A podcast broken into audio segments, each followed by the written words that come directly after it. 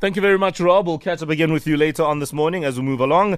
Well, phone line traffic is on standby 089 110 3377. Call us now. Anything you want to share with us.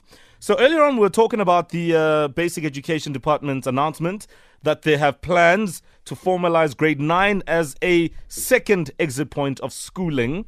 Of course, uh, the basic minister of uh, education, Angie Motshekga, had uh, spoken a lot about this, and she says that no, it doesn't mean education is essentially over for grade nine pupils, but they do also want to, you know, direct a lot of uh, young people towards this technical, vocational um, area of expertise. Now, of course, uh, there's always someone to talk to from government when matters like these arise. So we're um, uh, able to get a hold of the Gauteng education spokesperson, Steve Mabona. Steve, good morning.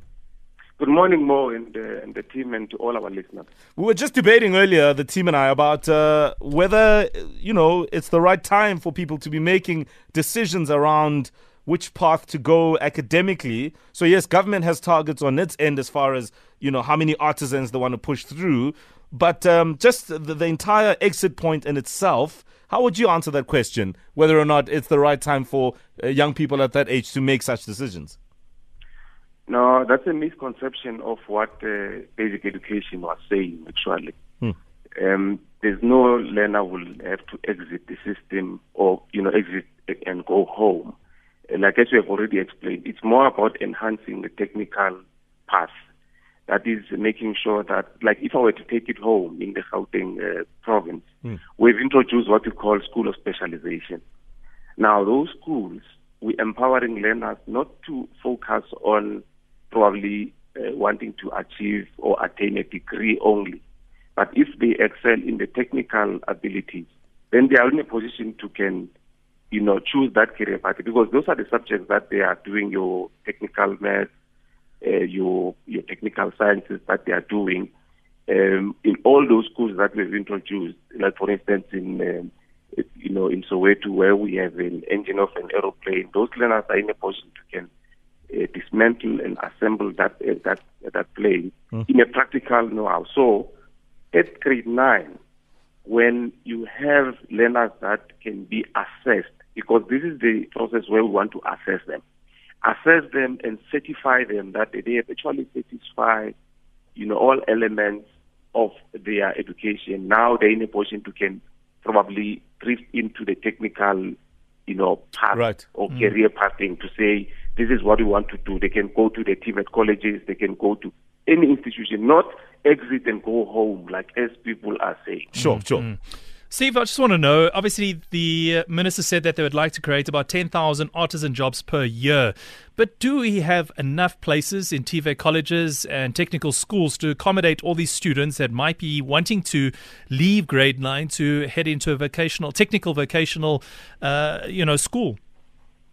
No, but you'll understand that uh, higher education did so much in bringing back your your your your, your TVET colleges in the form of uh, in some instances, they have reopened you know, the colleges that were defunct, those that were not being utilized anymore, mm-hmm. just to make sure that they empower the process or the you know the, the, the pathway of the technical know-how. Because it's not everyone that must go to university mm-hmm. anymore.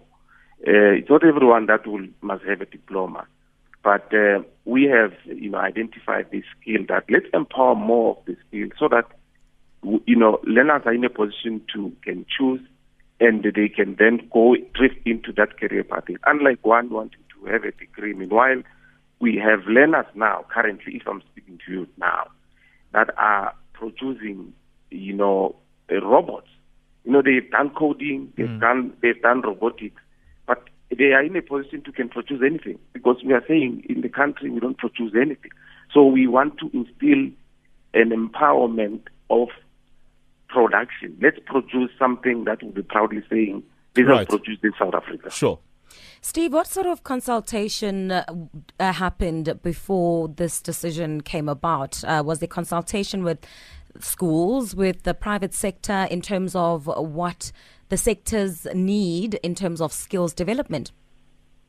There's a lot of consultation that has been, uh, you know, going ahead. Like, like they've said, that um, this process now is going to, you know, the assessment you know, program where they will be in a to say, let's take this subject and uh, this is how we're going to be assessing. Because it, it will be like you more your examination, your final examination, where you must then assess the learners.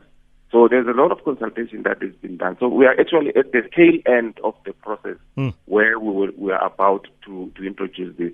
We just need to put an emphasis to our parents that this does not say uh, your child will be coming home and say, no, no, no, I'm done with my grade nine. Now I need a gap year. I need to be home. I need to think about what I'm doing. No, no, no, no. Dispel that myth. When the child, uh, you know, start that conversation, say, no, no, no, no. We had that this is more about empowering you to have a certificate at that level at grade nine. When you go to your higher education, they, will, they won't have to start afresh and say, let's assess, let's check on the qualities of their education, how far they? They will be using that certificate as sure. a barometer to say, no, no, no, this one they qualify, let's put them in this bracket and train them further. All right, Steve, we'll leave it there for now. Steve Mabona of the Gauteng Education Department, of course, uh, speaking on behalf of the uh, the MEC's office. And quite frankly, I mean, you know, you are listening now and you've heard everything he's had to say. Are you in agreement? Are you seeing some holes? Or do you think it's all solid and airtight? If you want to comment on this, you can tweet us, hashtag the Morning Flava.